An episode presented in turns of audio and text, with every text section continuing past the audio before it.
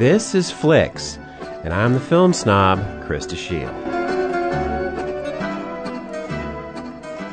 There's a new documentary film about a popular singer who was born and raised in my current hometown of Tucson, Arizona, Linda Ronstadt.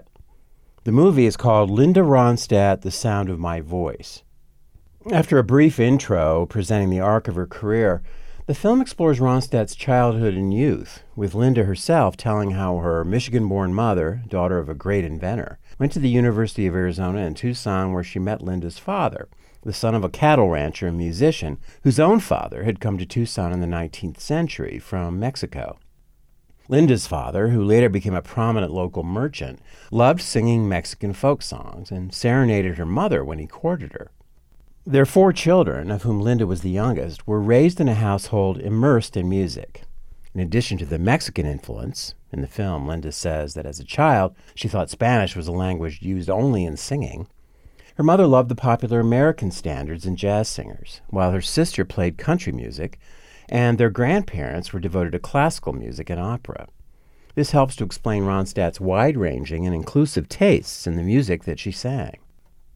The picture is directed by Rob Epstein and Jeffrey Friedman, both longtime successful nonfiction film creators. They take the usual approach of showing extensive clips from Ronstadt's life, along with excerpts from interviews with her family, friends, and associates. There's quite an exciting assortment of voices here, including close friends such as J D Souther and Bonnie Raitt, along with Jackson Browne, David Geffen, her manager Peter Asher, and many others.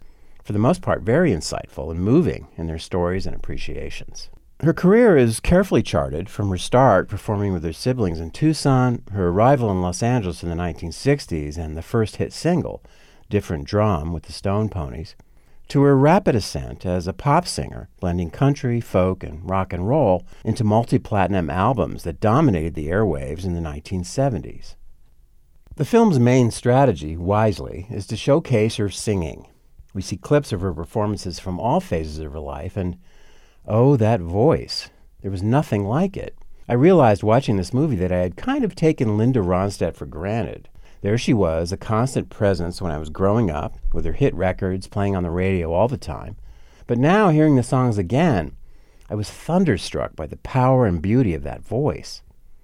In some of her songs, like, for instance, You're No Good or Blue Bayou, she could lull you with a soft opening verse and then, boom, just turn on the power with her amazing range and perfect pitch, and the song would just blow you away. She mostly performed other people's compositions, but several people in the film say that she would take a song and transform it into something totally her own. By nineteen eighty, after reaching the pinnacle of success, she was tired of singing the same hits in huge arenas, and she chose to explore other kinds of music. She did opera, believe it or not. She did standards with Nelson Riddle. She did straight country in a trio with Dolly Parton and Emmylou Harris. Then she mastered the Mexican canciones that her father had taught her.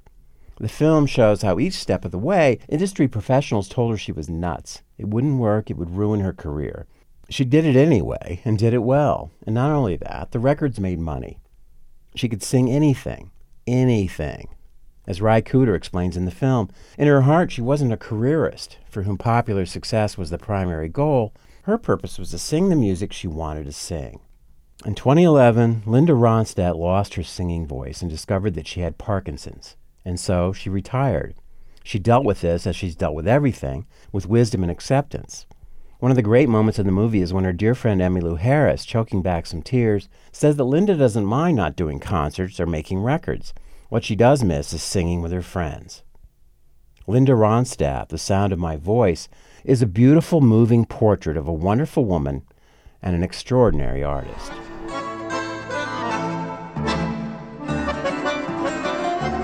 This has been Flicks, and I'm the film snob.